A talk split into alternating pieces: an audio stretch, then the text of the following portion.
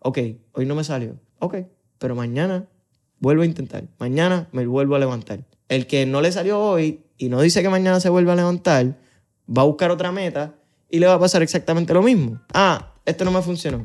Déjame tratar lo otro. No es que intentar algo nuevo es malo, pero busca por qué no te, no te funcionó y trata de corregirlo.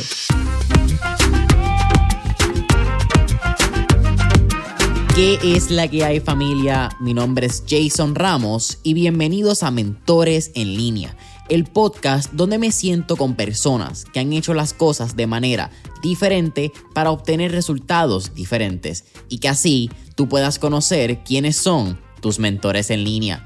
Gracias por sintonizar el episodio de hoy y ahora unas palabras de las compañías que hacen este episodio posible. El episodio de hoy es traído a ustedes por la familia de Rompon, la empresa 100% puertorriqueña que te hace entrega de tus compras de supermercado en tan solo minutos sin un mínimo de compras requeridas. Oye Corillo, si hay algo en el mundo de negocios que tendemos a hablar es la importancia de saber el valor de nuestro tiempo y que nuestro tiempo vale dinero. Y un lugar en donde yo me daba cuenta que gastaba mucho tiempo de mi semana era el supermercado. Porque no solamente tenía que ir una o dos veces dependiendo de qué necesitara, pero si iba a un supermercado que no conocía, tendría que gastar más tiempo porque no sabía el orden de las góndolas. Y la realidad es que eso ya no es un problema desde que Rompon llegó a mi vida, porque ya no tengo que ir al supermercado para hacer mi compra. Solamente saco mi celular, entro a la aplicación de Rompon, veo esas 13 categorías que tienen, que es como si fuesen una góndola cada una, escojo mis productos, añado mi método de pago, escojo el lugar donde quiero que me hagan el delivery, sea mi oficina, mi gimnasio o mi casa idealmente, y boom, en menos de 60 minutos, Rompon ya estará haciendo esa entrega. Así que si no la has hecho todavía, puedes entrar hoy a Rompon descargando la aplicación móvil, sea en el App Store, Google Play o entrando a romponpr.com.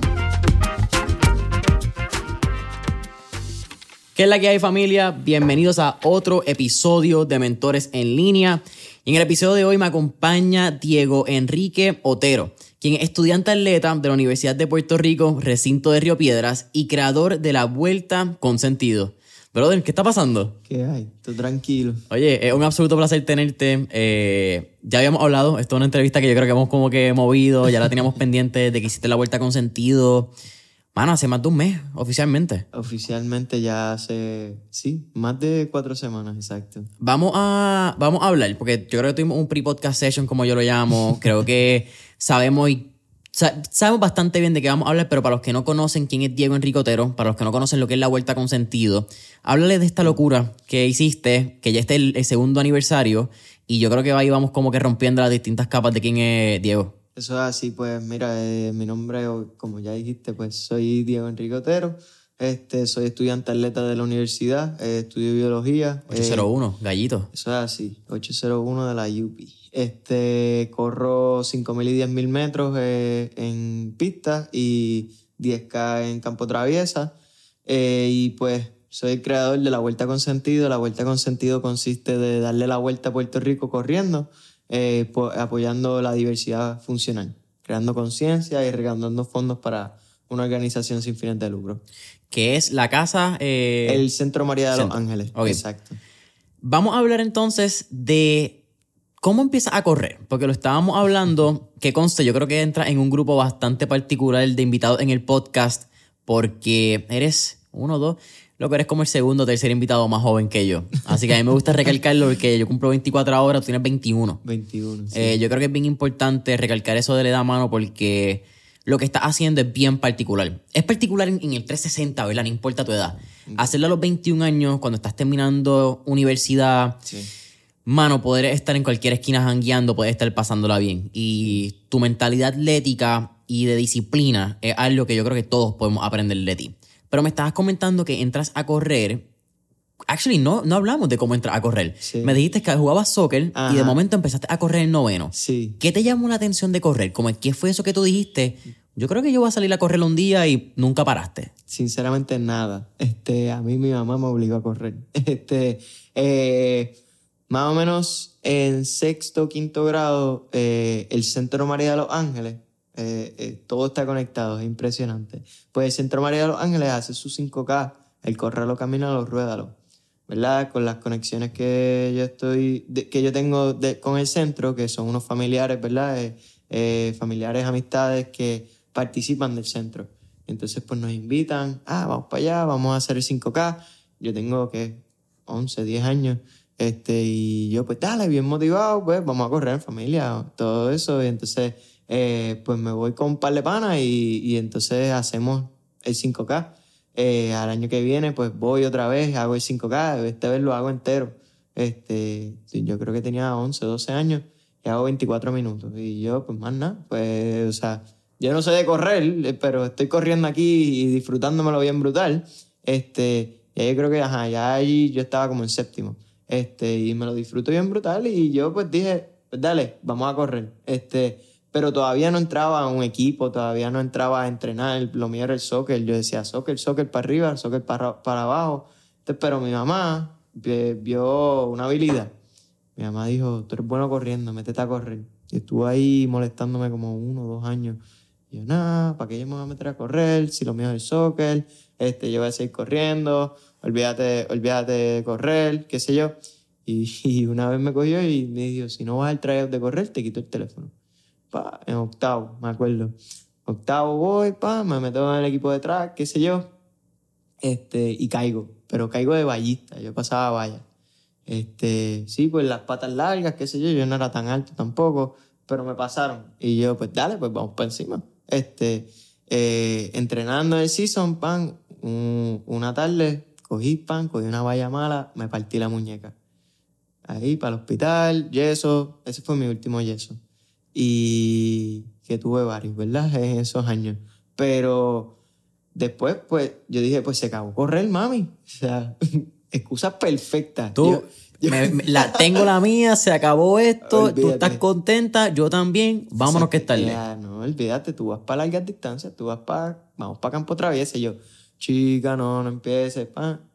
Me obligó a ir a Campo Traviesa ahí tenía par de panas y ahí como que me lo disfruté un poquito más. Y el campo traviesa, el primer año, llegó primero del equipo en las competencias y yo dije, pues, pues parece que esto es lo mío. Este, a la misma vez como que estaba jugando soccer y fue mi mejor temporada en soccer porque tenía una condición brutal que nunca había tenido. Yo era delantero. Entonces, para arriba y para abajo en la cancha, yo jugaba casi medio, como un medio campo y volvía, subía, bajaba y estaba en la punta, pero volvía a defender y como nunca. Y entonces, pues de ahí yo dije, pues en verdad parece que esto es lo mío. Y me quedé corriendo. Este, y el año después ya no jugaba soccer, ya en décimo ya no jugaba soccer. Me quedé corriendo. Eh, ahí ya estaba en los primeros cinco de la liga, de la PRHSAA. Ajá, High School Athletic Association. Ajá. Y entonces, pues ahí seguí. Y yo dije, pues vamos a seguir. Entonces, ya en 11 rompo mi récord de San José en 12 me quedé con el récord del 3000 y, y el resto es historia. En verdad, yo no entré a la universidad esperando correr. Yo entré walk-on, primero que nada. Yo no era tan bueno como para entrar al equipo.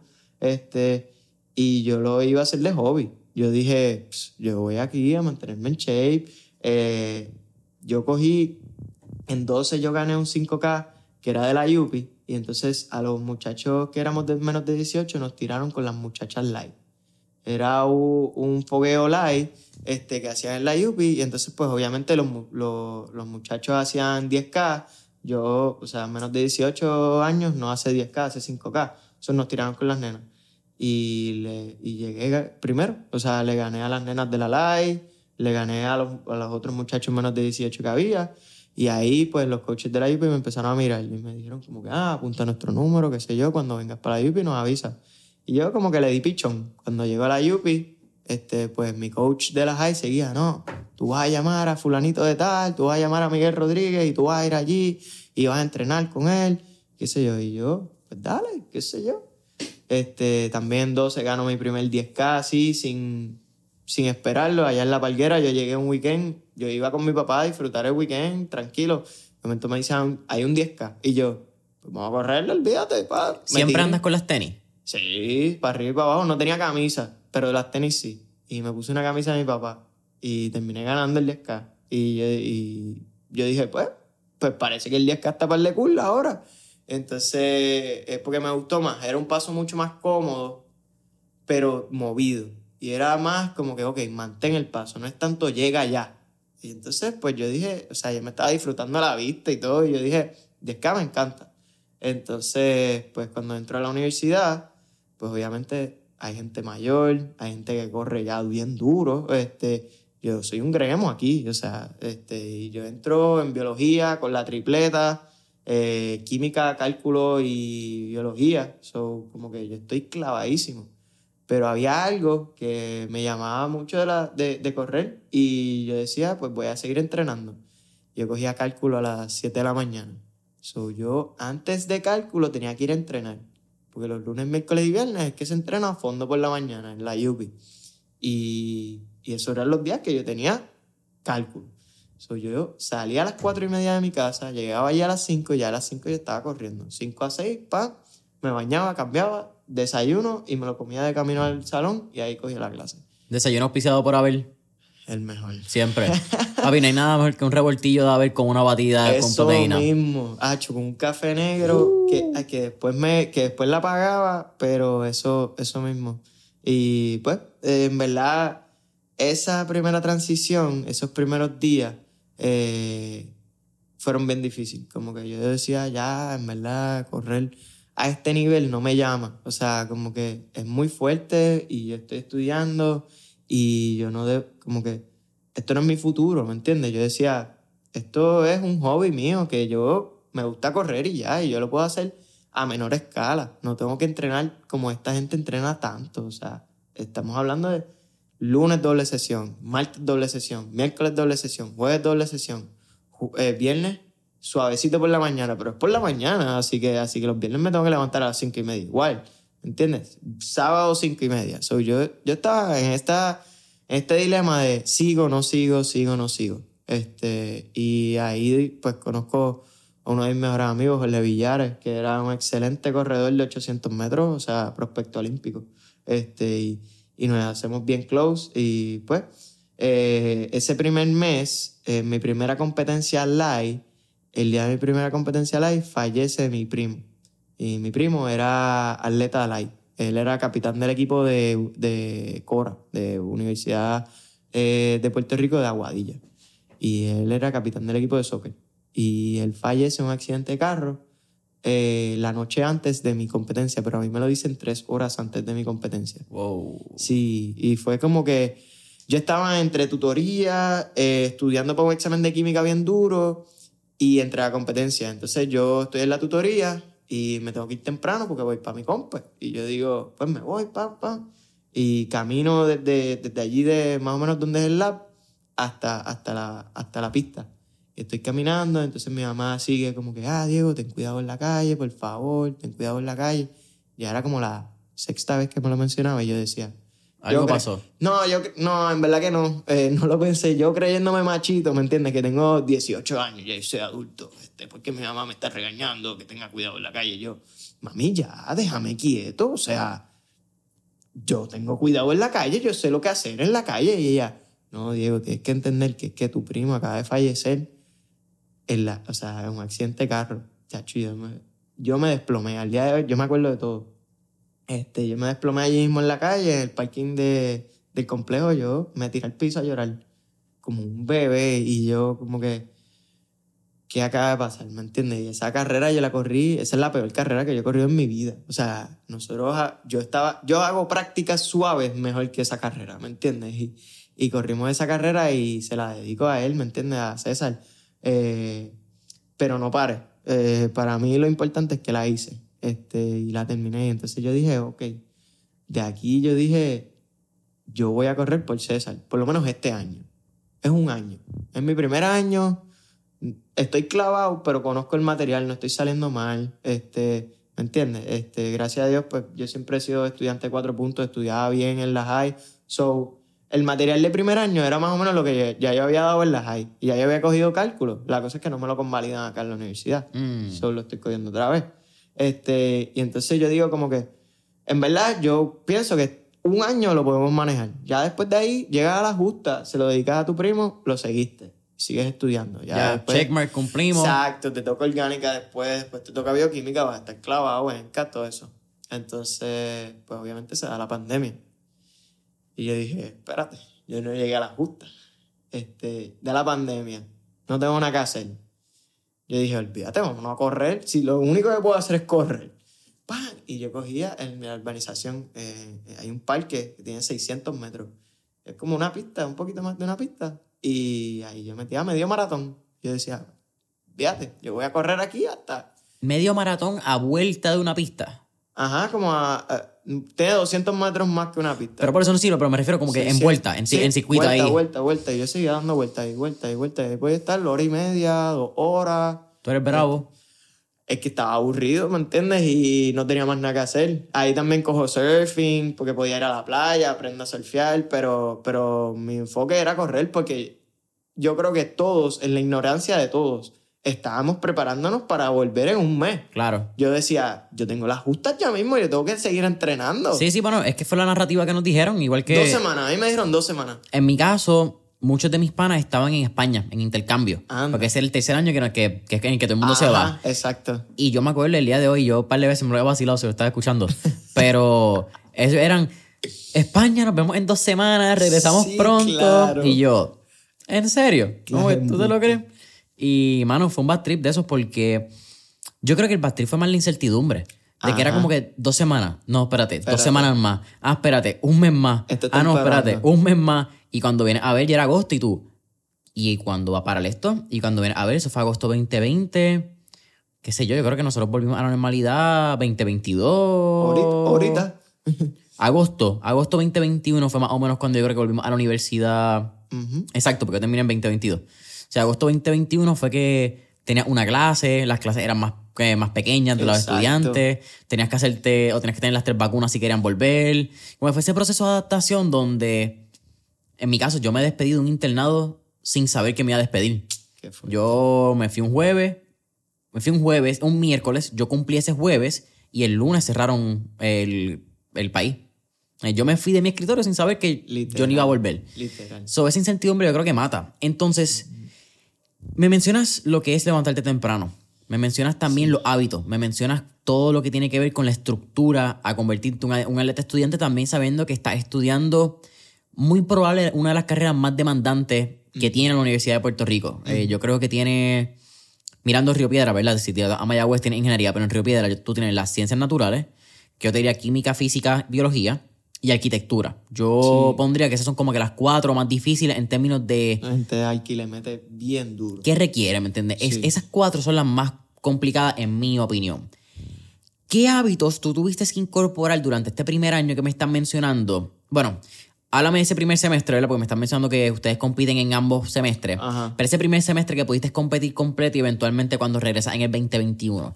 ¿Qué hábitos tú tuviste que incorporar para poder ser eficiente en todas las áreas de tu vida que estabas rindiendo alto rendimiento, valga la redundancia? Pues mis días eran non-stop, literalmente. Eh, yo me preparaba para un día 5 a 8, básicamente. Yo entraba a las 5 de la mañana, a las 8 de la noche es que yo estaba llegando a mi casa. Y pues, en verdad, el día de hoy, ayer tiré un día así, ¿me entiendes? Ya no los tiro tanto porque eh, ya no cojo tanta clase ni nada de eso. Ahí estoy cogiendo 16 créditos, pero son 16 créditos con dos laboratorios. Que los laboratorios requieren un montón Sí, de sí. tiempo. Entonces, Son dos clases más sin tres créditos. Exacto, ¿me entiendes? Eh, y entonces, básicamente, yo lo que hacía era que mientras almorzaba, estudiaba, este, cualquier break estudio, este, en cualquier break cojo un nap, este, no, no hay tiempo para perder, básicamente. Eh, y yo llegaba a casa a las 8, pam, pam, vamos a terminar lo último y a dormir, rápido. A las 12 ya estaba durmiendo, 5 a.m. despierto. Y pues un poco menos de, de descanso, en los weekends descansaba un poco más, pero, pero era el trote, era, era lo que requería, ¿me entiendes? Este, y ese primer año yo no mejoré tiempo. Ese primer año yo te aseguro, o sea, eh, bueno, en pista sí, este, en 10K de pista sí, pero en campo traviesa yo hice el mismo tiempo que hice en 12 en mi primer 10K, ¿me entiendes? Eh, eh, era un año de adaptación de volver, de, de tocar ese millaje, porque yo nunca, yo vengo de entrenar 6 millas como mucho a que me están diciendo, tú tienes que meter un fondo de 11 millas, 12 millas, este, eh, por lo menos una vez en semana. Y yo, diablo, o sea, 10 millas está largo. Sí, eso estaba haciendo más o menos un promedio de 20 millas a la semana, un poquito más. No, ¿25? de 50 para allá. No, eh, eh, la, la, el 10, 11 millas, las 10, 11 millas es una, es como que Una vez a la semana. una sesión. ¿Y cuánto te dura entonces? ¿Cuánto entrenaban a la semana el, el volumen total? ¿Como 50? 50, 60. Porque los, es lunes, miércoles y viernes por la mañana, lunes y miércoles por la tarde también. Martes y jueves yo no entrenaba por la mañana, pero, le eh, pero es por la tarde. Y entonces sábado por la mañana también. So, Wow. básicamente son, imagínate, ahí hay dos, dos, son seis, hay que ya, hay cuatro, seis, ocho, ocho, y lo mínimo que corremos son seis millas, ahí hay 48 millas, ¿entiendes? Y hay días que corremos mucho más. Hay días que corremos el doble. ¿Entiendes? So, so entre, exacto, 50, 60 millas es lo mínimo. Y eso es sin meter gym, eso es sin, sin estudio, eso es sin nada, ¿me entiendes? Entonces, ese primer año yo no incorporo gym porque no sabía. Este, yo, en mi ingenuidad, yo voy a correr y ya. Corro, corre, corre, corre, corre, corre. También aprendo lo que es la terapia. Este, de momento estoy trinco todo el tiempo, estoy cansado todo el tiempo, no mejoro. Hay que meterle terapia, hay que soltar esos músculos, hay que tirar, hay que hacer ejercicio de bandita, todo eso. Y eso me lo enseña, obviamente, eh, mi mejor amigo Jorge Villares. Como que él me dice, como que, vente, antes de la práctica, nosotros metíamos una hora de, de ejercicios de banditas nada más. Ah, vamos a meter 10 ejercicios ahora. Dale, tan, tan, tan. Y ese era, ese era el calentamiento.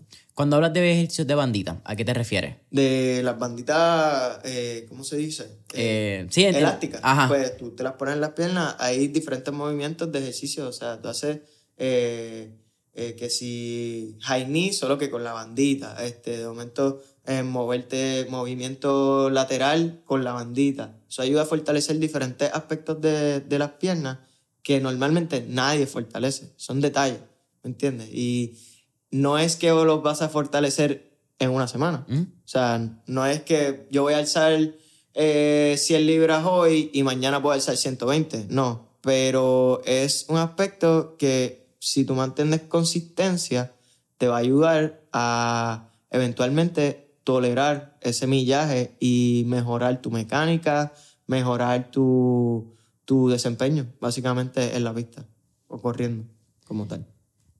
¿Cómo llega la vuelta con sentido? Porque ya me habían mencionado el Centro María de Los Ángeles. Ajá, sí.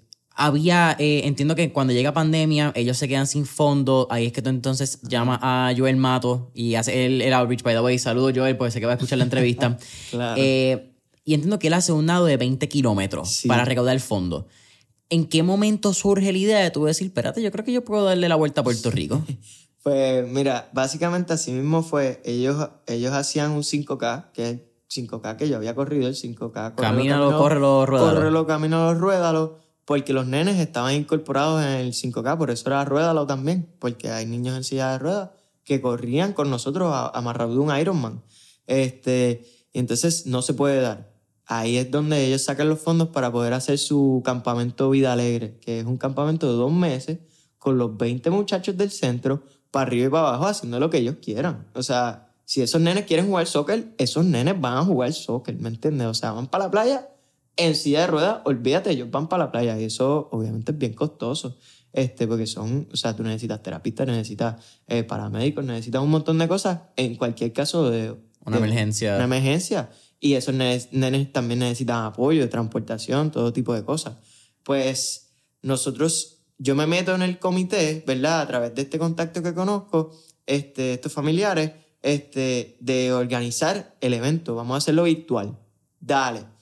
Eh, surge la idea de, yo conocí a este corredor, que eso pues eh, a través de complicaciones nunca se pudo dar, que él iba a hacer un- una corrida por nosotros y lo iba a publicar, pues, pues tenía un par de followers, el corredor, eh, quizás le llega a la comunidad de corredores, este, y nosotros decimos, oye, pero, pues, y vamos a incorporar natación también, porque ahora se puede ir a nadar a la playa, y eso también se puede, y no todo el mundo corre, ¿me entiendes?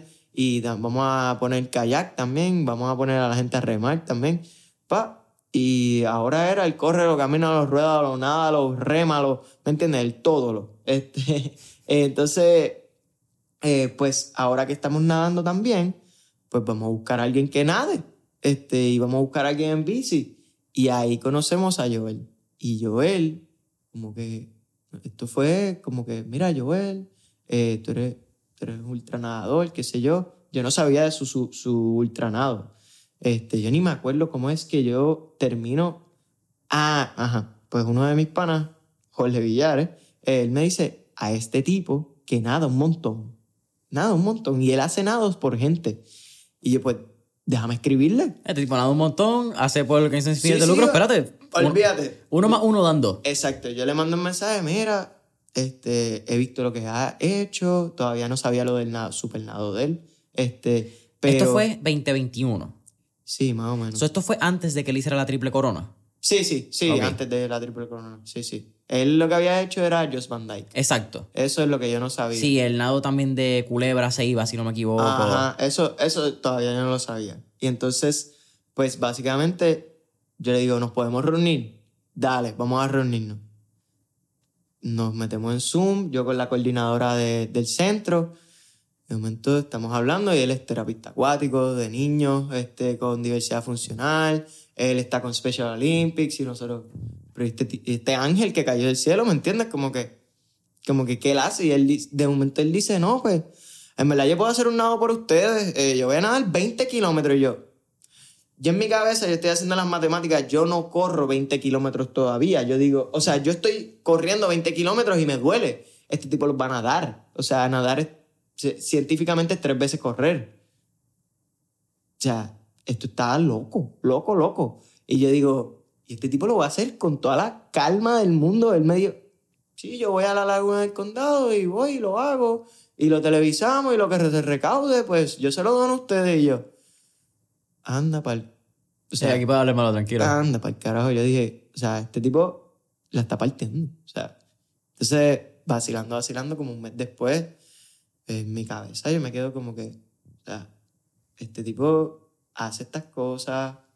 Yo siempre he sido una persona de servir. Eh, mi high, yo todo lo que todo lo que hacía, estaba bien involucrado, consejo, presidente, este, eh, pastoral, eh, servicio comunitario, todo, todo. Sí, todo. tú eras el todólogo.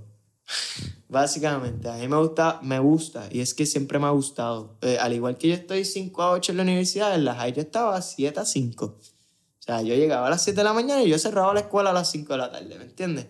Porque me gusta. Y entonces, pues, obviamente hay que tener su balance. Yo tenía mis amigos, yo tenía mis deportes, pero siempre he estado envuelto en muchas cosas y eso siempre me lo enseñaron. O sea, a mí me dieron la oportunidad de estudiar en un colegio bueno, que mis papás, pues, siendo pudientes, trabajan duro para poder pagar. Mi papá me cogió el primer día que yo entré a la escuela y me dijo, tú tienes que aprovechar esta escuela lo más posible. Y, y esto se está pagando para que tú lo aproveches lo más posible. Y ahí yo empiezo, pan, aquí, pan, allá, estoy en todos lados.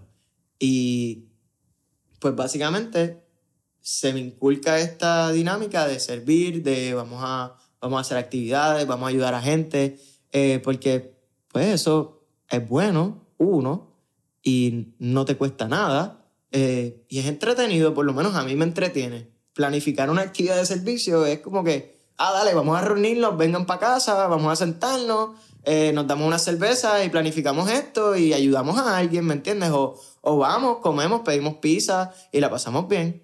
Y no es un jangueo, pero es algo entretenido. Podemos disfrutar el proceso. Exacto, y conoces gente nueva, eh, ayudas a gente y te vas satisfecho, ¿me entiendes? Por ejemplo, yo me iba con unos panas a dar tutoría en. Ay, en Peñuela. Este, en, una, mon- en un barrio, el barrio Rucio, allá, o sea, subiendo la montaña. Sí, sí, un poquito más lejos que el carajo. Exacto. Después de eso, ¿qué hacíamos? Nos íbamos para la playa. Allá, en Peñuela. O sea, obviamente en Peñuela no hay playa, pero estábamos cerca de Guánica, estábamos cerca de La Palguera, estábamos Sí, Juana Díaz, a- ahí Ponce. casi en Mayagüez. Vámonos y nos quedamos en Mayagüez el weekend. ¿Entiendes? O sea, son, e- es esa dinámica que a mí me fascina. eh, y es vivir así que a mí me fascinaba. Y entonces, pues básicamente, cuando se, o sea, yo veo a Joel haciendo cosas así con su talento, que es nadar, y él no lo hace, él no es el más rápido, él no es el más olímpico, pero él es un tipo normal, de Coupé, igual que yo, de hecho, que se tira a nadar y nada por otro, y todo el mundo le gusta. Y yo digo, oye, ¿y si yo le doy la vuelta a Puerto Rico?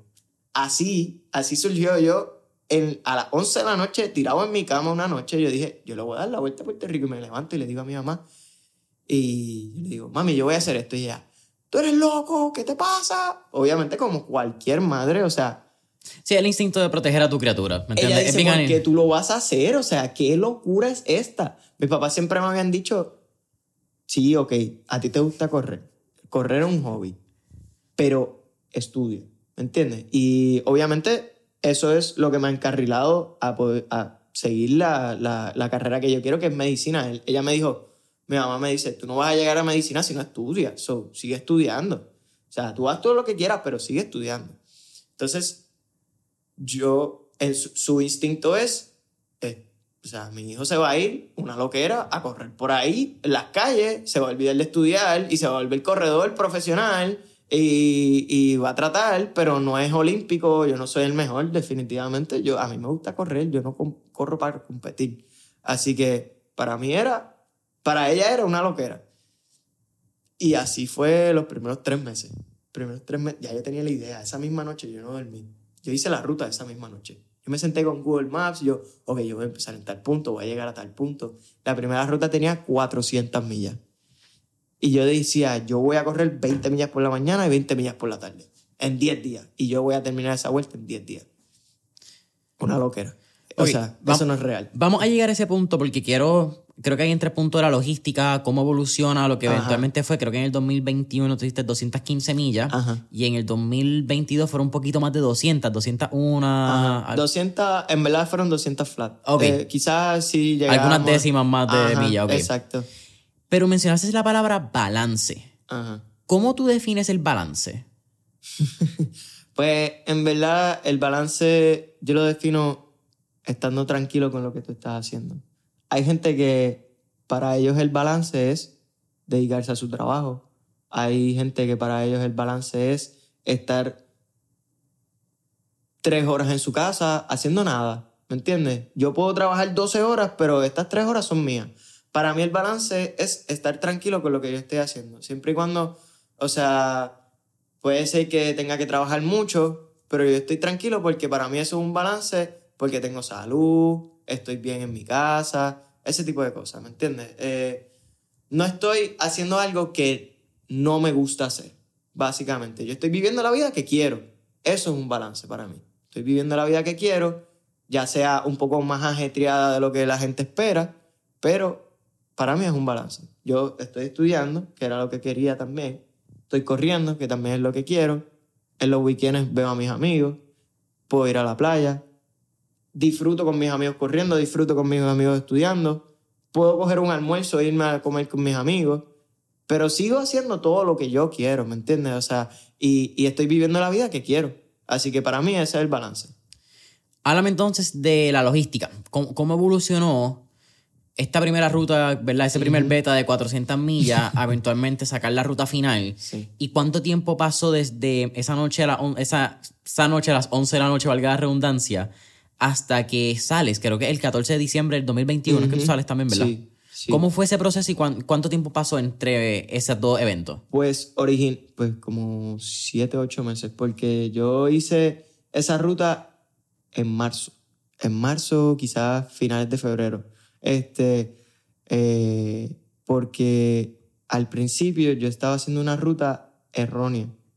Yo salía de un sitio, me metía por calles que no tenía que coger y que corría de más. O sea, básicamente, cuando yo digo yo quiero hacer esta ruta, primero que no, primero que todo, mi mamá todavía no está a favor de esto, mi familia no está a favor de esto. Yo iba a las casas de familiares, de amigos, y me cuestionaban, me decían, ¿por qué?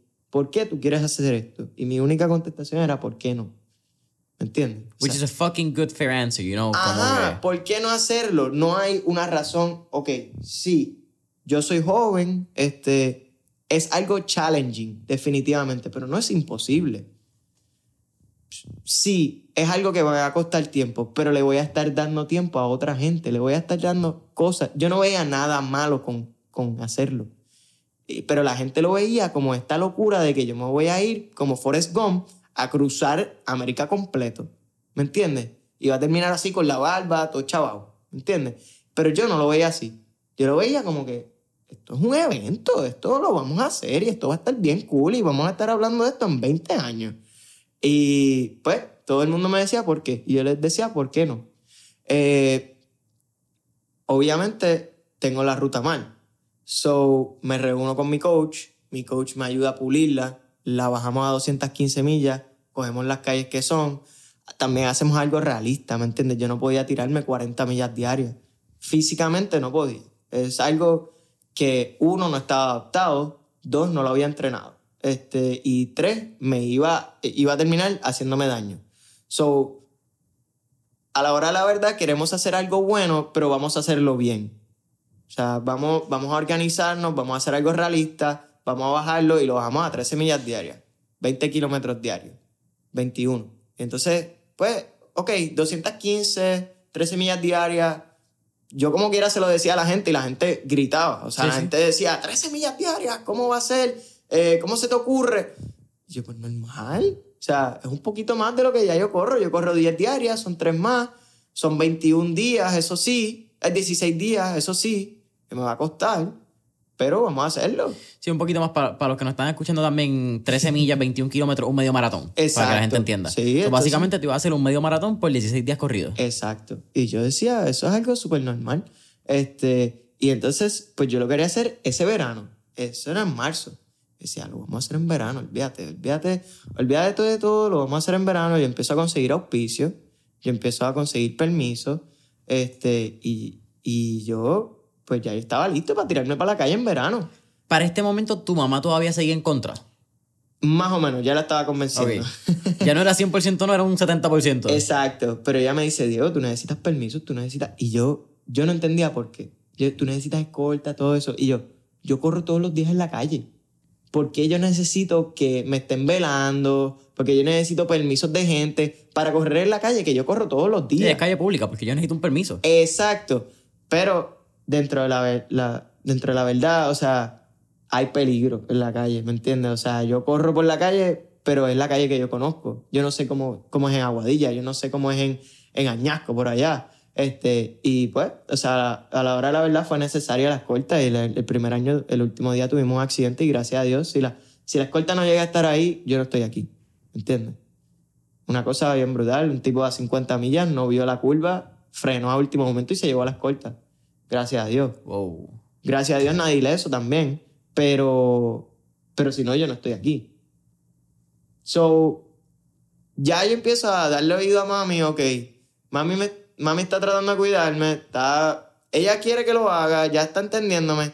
Vamos a hacerlo. Ya, yo estoy listo para hacerlo en verano. De momento tomamos la decisión, ok, verano no. No tenemos los permisos. Conseguir los permisos del municipio es bien difícil. Eso es un proceso que toma dos a tres meses, mínimo. Y es un permiso de, ok, sí, puedes correr por tal calle. Eso es todo lo que yo necesito. Pero em, conseguir los emails, mandarle los emails, mandarle la carta, explicarle lo que es, es un proceso que toma, yo no sé por qué tanto, pero tomo, toma lo que toma. Y pues decimos, vamos a hacerlo en diciembre, es más frío, eh, eh, así conseguimos más auspicios, le damos más como que le damos más forma a la idea y eventualmente lo sacamos. Y pues de ahí fuimos puliéndolo. Yo me pude preparar mejor también. Conseguí un terapista físico, que ahí es donde conozco a mi, otro de mis mejores amigos, Fernando Robles, que me dijo, yo voy para allá todos los días. Y yo, no, no, chico. O sea, yo te voy a pagar. Yo lo que necesito es que tú vengas cuatro o cinco días de los 16. Cada cuatro días tú vienes, me das un flush y yo sigo. El tipo estuvo allí los 16 días. El día de Navidad él estuvo allí. Nosotros corrimos el día de Navidad el primer año. Y él estuvo allí. Y él no me cobró ni un centavo. 14 al 28, 14 al 30, algo así fue. 14 al 28. Y él no me cobró ni un centavo. 13 al 28. 13 al 28, Y él no me cobró ni un centavo en todo el proceso. En todo el proceso de prepararme porque él me ayudó a fortalecer, él me ayudó a, a desarrollar fuerza que yo no tenía. Y me daba terapia eh, y me daba el flush y se tiró la vuelta con nosotros sin pedirme nada. Y pues, eso es otro de los ángeles que nos cayó, ¿me entiendes? Este, y de ahí eh, se da la vuelta eventualmente. O sea, salimos el primer día sin esperar nada y terminamos el último día recibiendo todo el amor posible que, que no esperábamos, de verdad. Fue como que todo el mundo reaccionó tan brutal que esa, yo me acuerdo estar llegando y Jorge corriendo conmigo, Villares, él me dice, Diego, llegamos, estamos llegando, se te, está, se te dio. Y yo, es, es que yo sabía que se iba a dar, yo sabía que nosotros lo podíamos hacer, pero a la misma vez yo estaba tan asombrado que lo habíamos logrado. Era como que, I knew it, Pero llegó el momento de pero realizarlo. wow, como que we did it, ¿me entiendes? So, ¿De dónde sale fue. la confianza?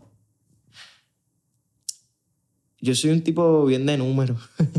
Entonces yo digo, yo corro 10 millas diarias. Lo que me requieren son 3 más. Yo corro 10 millas diarias a paso de 6, 6 y medio la milla. So, estoy exigiéndome bien brutal. ¿Entiendes? O sea, estoy corriendo en zona 4, zona 3. Estoy corriendo duro. Aquí yo voy a correr a zona 2. O sea, yo soy realista. Yo voy a correr a zona 2. Voy a correr 3 millas más. Ahí hay un balance ¿Y la matemática da? la matemática da son tres millas más. Yo, lo- yo no voy a hacer más nada en el día. Yo voy a dormir, coger terapia, comer, que fue todo lo que yo hice, ver películas.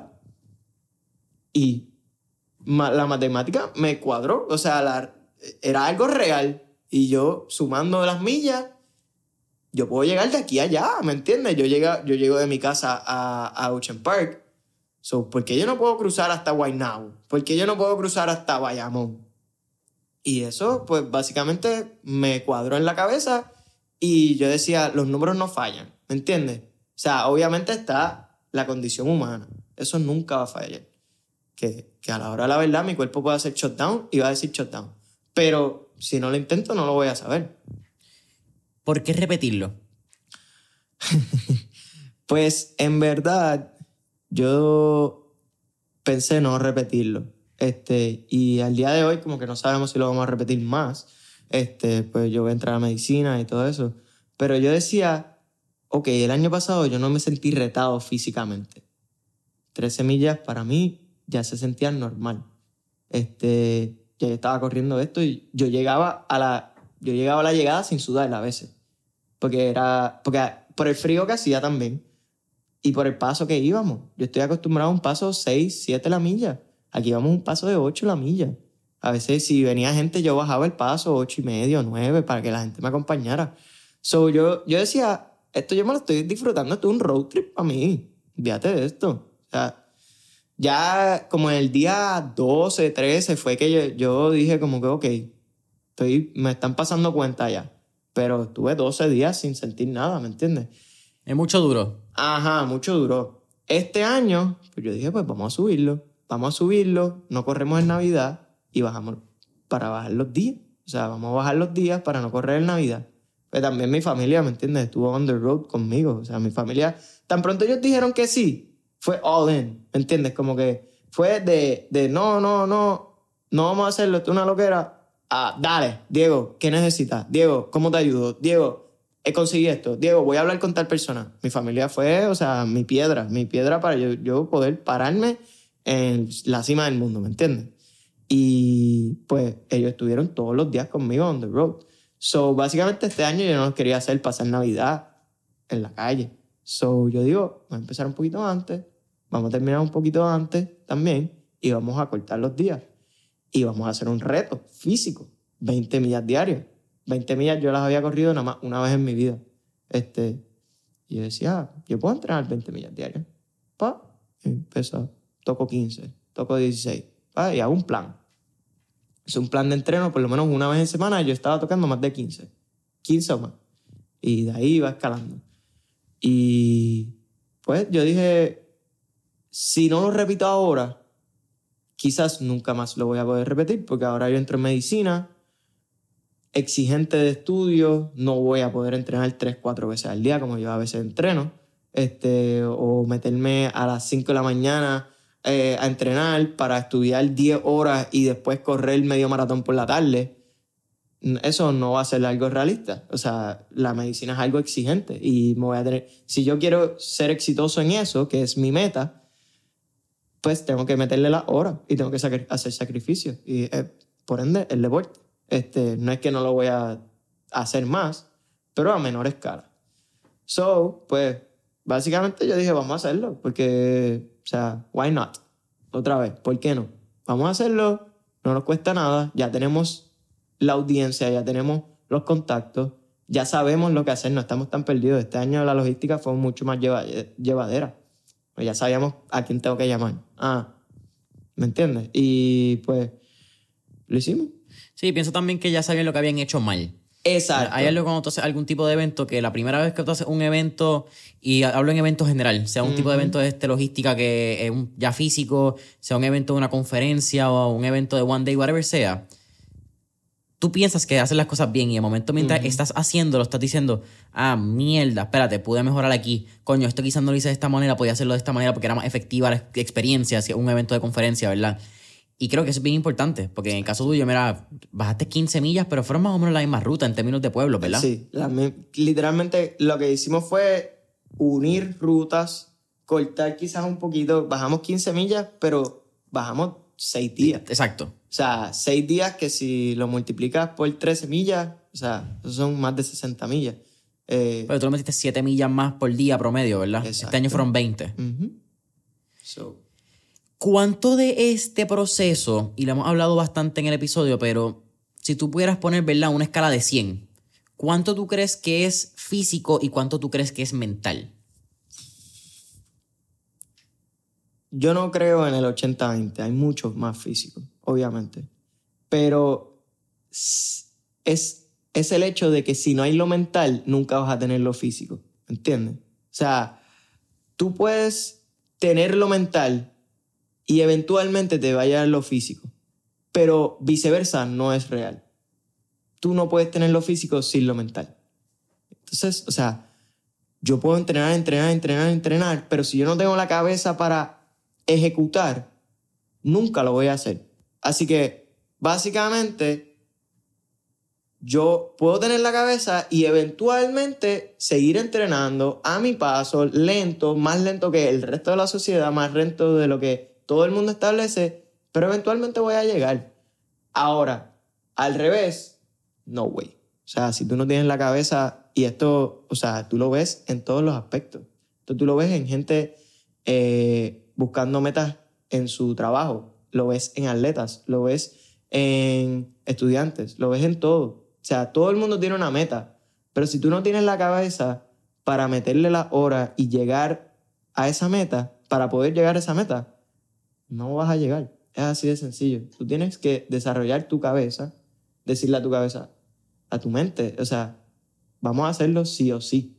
O sea, sí o sí. Y, ok, hoy no me salió. Ok, pero mañana vuelvo a intentar. Mañana me vuelvo a levantar.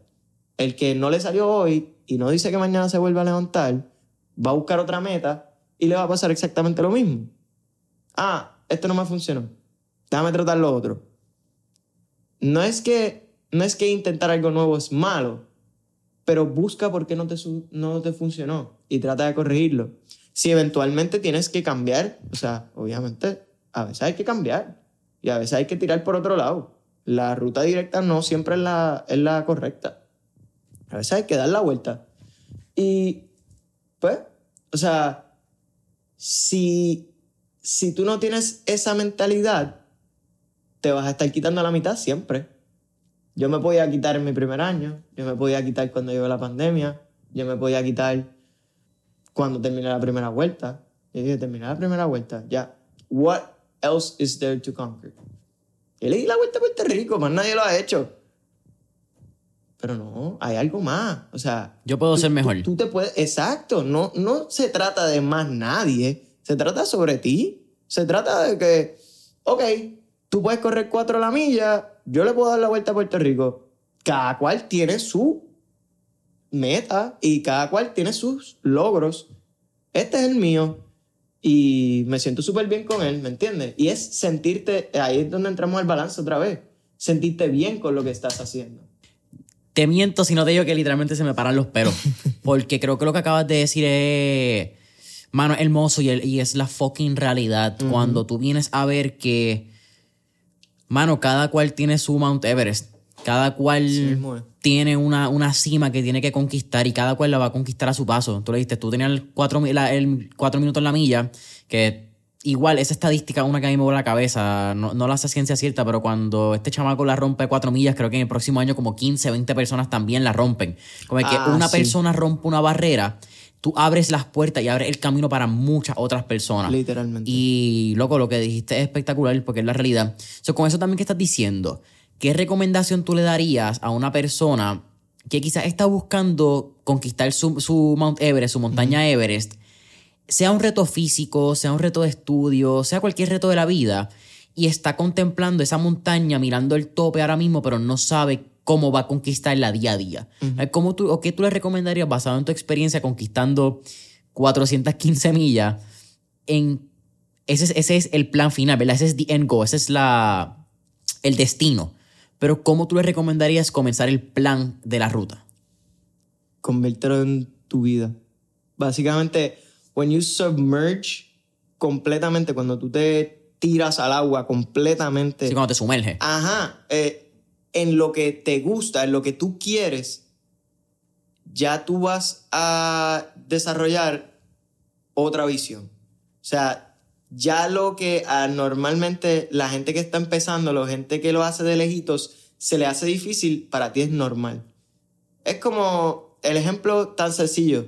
Para mucha gente, correr medio maratón es, anda para el carajo. Para mí es una mañana, un lunes. ¿Entiendes? So, ya cuando tú te sumerges completamente en eso que tú quieres, se, se convierte tu vida, ahí es que tú te vas a empezar a mover. Y ahí es que tú empiezas a conocer los detalles pequeños que la gente normalmente no conoce. Y ahí es que tú vas a empezar a hacer progreso. Y entonces tú, o sea, tú te sientas de aquí a un año y miras para atrás y tú dices, diablo, yo empecé corriendo 5 millas, hoy en día corro 13. ¿Entiendes? O sea, diantre, yo empecé en mi primer año, chavao, chavao, corriendo 6 millas. O sea, yo corrí, me acuerdo una práctica por la mañana, yo corrí 18 kilómetros, eso son como un poquito más de 11 millas. Sí, son 10, son 6. Sí. Sí. De, eh, 11, 11 millas. 11.25. Exacto. Y yo Ah, papi, cálculo afilado. ¿Tienes ahí ese cálculo? Sí, porque 10 millas, son- 16 kilómetros son 10 millas, 2 kilómetros son 1.25 millas. Exacto. Este, yo terminé en el piso, once- después de 11.25 millas. Tres años después, puedo hacerla 16 días corridos, 13 millas. Y es porque me sumergí en el deporte, ¿me entiendes? Lo, lo convertí en mi vida. Entonces, por más que a mí no me guste, o sea, ¿verdad? A mí no me... Y no, lo, no me gusta por, por lo que... No por lo que significa ni nada de eso. Es que a mí no me gusta ponerle labels, ¿me entiendes? A la gente por lo que hacen ni nada de eso. Pero a mí me conocen como el nene que corre mucho. Entonces, a mí, no, a mí no, no es que no me guste el adjetivo, no es que no me guste el label, pero es como que yo sé, yo sé que yo soy más que eso. Claro. Yo, yo estudio, yo soy buen hermano, hijo, este, me gusta hacer otras cosas, ¿me entiendes? Sí, yo corro mucho, pero sí soy mucho más que eso. Pero ya tú tienes que hacer ese sacrificio de coger el label, eh, el tipo que juega mucho básquet, el tipo que, el tipo de los podcasts, ¿me entiendes? O sea, tú te, tú te conviertes en esa persona, en ese personaje que tú quieres ser en la sociedad. Cuando tú te conviertes en eso, ya ahí tú empiezas a progresar. Porque ya, pues básicamente con- consigues tu espacio, lo que mucha gente nunca consigue en la sociedad. ¿Me entiendes? Y no es que esa nada más sea tu única faceta en la vida. O sea, no es que eso es lo que tú vas a hacer el resto de tu vida. No, tú puedes cambiar y de momento, mañana, mañana yo no quiero ser el tipo que corre. Yo quiero ser el piloto. O mañana yo quiero ser el doctor, que es, ¿verdad? Mi plan. O sea, pero tienes que tomar ese riesgo de sumergirte, poner todos tus huevos, o sea, o la mayoría, para poder ver el fruto. ¿Me entiendes? El verdadero fruto. O sea, tú puedes tener, sí, tú puedes tener un huevo aquí, un huevito acá, otro huevito acá, pero lo que vas a recibir es poquito de cada uno. Y hay gente que le gusta eso, hay gente que considera eso el balance. Hay gente que considera un poquito de todo es bueno, pero tú te quieres mover, tú quieres ser el mejor en algo, tú tienes que poner la mayoría de tus huevos ahí. O sea, Michael Phelps, si no me equivoco, fueron cinco años Sin un día de libre. sin un día libre. ¿Me entiendes? Él podía tener cumpleaños, él podía tener Navidad, él podía tener todo. Tenía sus huevitos acá en la, en la, en la familia. Y ese tipo entrena tres veces al día. tres high intensity workouts. Ese tipo quema como 10.000 calorías al día eh, solamente en ejercicio. Exacto. O sea, eso está Demente. out of this world. Eso está el garete. Pero él tenía, si eran 100 huevos, él tenía los 99 ahí. Porque él iba a ser el mejor de la historia. Y míralo. Hay un podcast de Rich Roll, él eh, fue Ultraman en el 2011, y él entrevista a Alexis Papas, que fue una atleta eh, colegial, corrió con University of Oregon y después hizo eh, Olimpiadas 2016, si no me equivoco, con Grecia, que era el país de donde ella nació. Y en este episodio ella habla de lo que un coach le dijo que era la regla de los tercios. Ajá. Y sí, era, sí. tú vas a tener un, de verdad, mirando la regla, uno de tus días va a ser excelente de tu entrenamiento, uno va a ser average y uno va a ser mediocre. Pero tienes que acordarte los días mediocres de los días buenos y viceversa. Si tú pudieras en una oración resumir qué es lo más que tú has aprendido en esos días malos de Diego, ¿qué sería? Just show up. Como, como lo dice nuestro amigo Beto. Beto. Un día malo es mejor que un día que no fuiste. Básicamente. Y eso se puede tomar en muchos aspectos porque un día que no fuiste es que no hiciste absolutamente nada. Pero es que no necesariamente hacer lo que estás haciendo todos los días es lo que tienes que hacer ese- en ese día, en ese día malo. ¿Entiendes? Un día malo puede ser, ok, hoy no me siento, hoy estoy lesionado, básicamente. Me duele la rodilla, no puedo correr. Pues, ¿qué voy a hacer? Voy a nadar. No estoy haciendo lo que hago todos los días. No estoy mejorando corriendo. Pero me fui a hacer algo más que me va a beneficiar. ¿Me entiendes? So, básicamente es just show up. Trata de hacer algo. Trata de mejorar. Trata de- hasta de aprender de tu lesión, aprender de tu problema. Es algo más que estás haciendo. Show up. Diego, eh, al final de Mentor en línea siempre hacemos cuatro preguntas de fuego. así que vamos para el mambo. La primera, si tuviéramos la oportunidad de estar en esta película de Back to the Future y estar en un DeLorean, ¿a qué época, década o periodo histórico te gustaría ir y por qué? Diablo, chico, me la hiciste. Este, te diría como... Sí, como los 70 para allá. Menos electrónico, más vida en la calle, más interacción humana.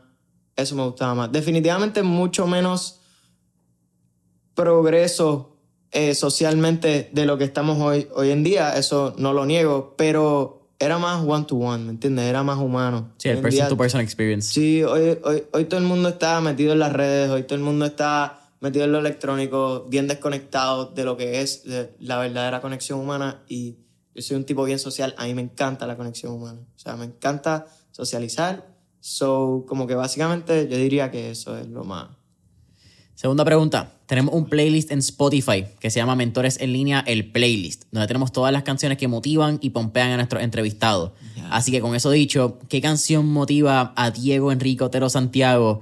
Qué sé yo, cuando either vas a entrar a un entrenamiento a las 5 de la mañana o cuál era la canción que ponías cuando llegaba en la vuelta. Sí, pues una, una que me, me está gustando últimamente mucho, mucho. No sé si ya la tienen, se llama Me, Myself and I. Hace, ooh, it's just me, myself and I. Y entonces, para mí, yo me siento que yo estoy entrando a una película. Estoy entrando al momento ese de Rocky que va a meterle los puños ahí. Yo estoy ahí. Ahí yo es como que es este entrenamiento Es, estoy it's me, myself and I. Exacto. Tercera, ¿qué tres libros les recomiendas a nuestra audiencia? Diantre, tres libros. Este, no soy un lector este, muy desarrollado, soy más de películas eh, eh, de, esa, de ese tipo de cosas de vida real y motivadoras, pero eh, libros que le pudiera recomendar, hmm, déjame ver. Definitivamente alguno de Eric Thomas. Eric Thomas, uno de los mejores motivadores de la historia. Eh, no, no me sé el título ahora mismo. Si no me equivoco, se llama... Ay, perdí el nombre. Eh, Lo buscamos después y sí, lo tiramos. lo buscamos. No Eh, alguno de David Goggins y definitivamente uno de Eliud Kipchoge. El, Uh, sea, la máquina. el mejor, definitivamente. No Eh. tengo los nombres, pero definitivamente esos autores deben ser unos caballos. Nos ponemos. Brother, ¿cuál es la última pregunta? Eh, ¿Qué recomendación le daría, eh, última recomendación le daría a nuestros escuchas? Ah, bueno, les diría, uno, vivan para hacer el bien, definitivamente. No nos cuesta nada, no tienes que dar un millón de dólares, simplemente cuesta ser una buena persona. So, yo diría que si la mayoría de la gente viviera así, y hay mucha gente que vive así, que vivieran pensando nada más en, ok, lo que requiere hacer un cambio en este mundo es ser una buena persona, es seguir lo que, pues yo pienso que muchos morales que la mayoría tenemos, en verdad cambiar, cambiaríamos el mundo. Así que eso, vivan para servir y vivan para ser una buena persona. No se requiere climb Mount Everest para ser una buena persona. Eh, eso es uno de esos principios bíblicos, ¿verdad? Que yo no menciono no por ser religioso, pero eh, do to others what you want others to do to you. Eh, como trata al prójimo, como tú quieres que el prójimo te trate a ti. Amén. Eh, so, es bien fácil decirlo, brother. Para mí ha sido un absoluto placer tenerte aquí en Mentores en Línea. Creo que para mí es bien importante decirte cuánto te admiro. Eh, eres un fucking crack lo que haces. Creo que mucha gente está en esa misma línea. Eh, no le baje, sigue haciendo lo que sea. No sé si es otra vuelta con sentido a la tercera o lo que vaya a ser lo próximo, pero eres una inspiración para muchas personas. Eh, Gracias. Yo que soy mayor que tú, te lo digo, eh, tengo muchas personas mayores que yo también que te admiran, que te siguen, que hacen, que saben lo que haces. Así que para mí es bien importante mencionarlo. Creo que reconocer a las personas cuando las tenemos presentes y las tenemos al frente es algo que yo he tratado de hacer mucho más a menudo.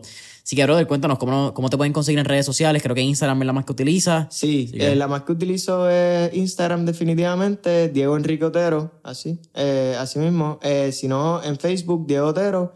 Y para noticias de la vuelta, en la vuelta con sentido en Facebook. Boom. Todo lo de la vuelta también yo lo pongo en Instagram, así que lo pueden ver ahí mismo. Ya estamos. Familia Mentores en línea, saben que nos pueden conseguir en Instagram y Facebook como Mentores en línea. Subscribe, campanita, YouTube, eh, subscribe Spotify, Apple Podcast, eh, newsletter, miércoles de mentores disponible en mentoresenlinea.com. Earn Not Given, jacket, gorra, disponible también en earnnotgiven.store. Y hasta la próxima. Estamos.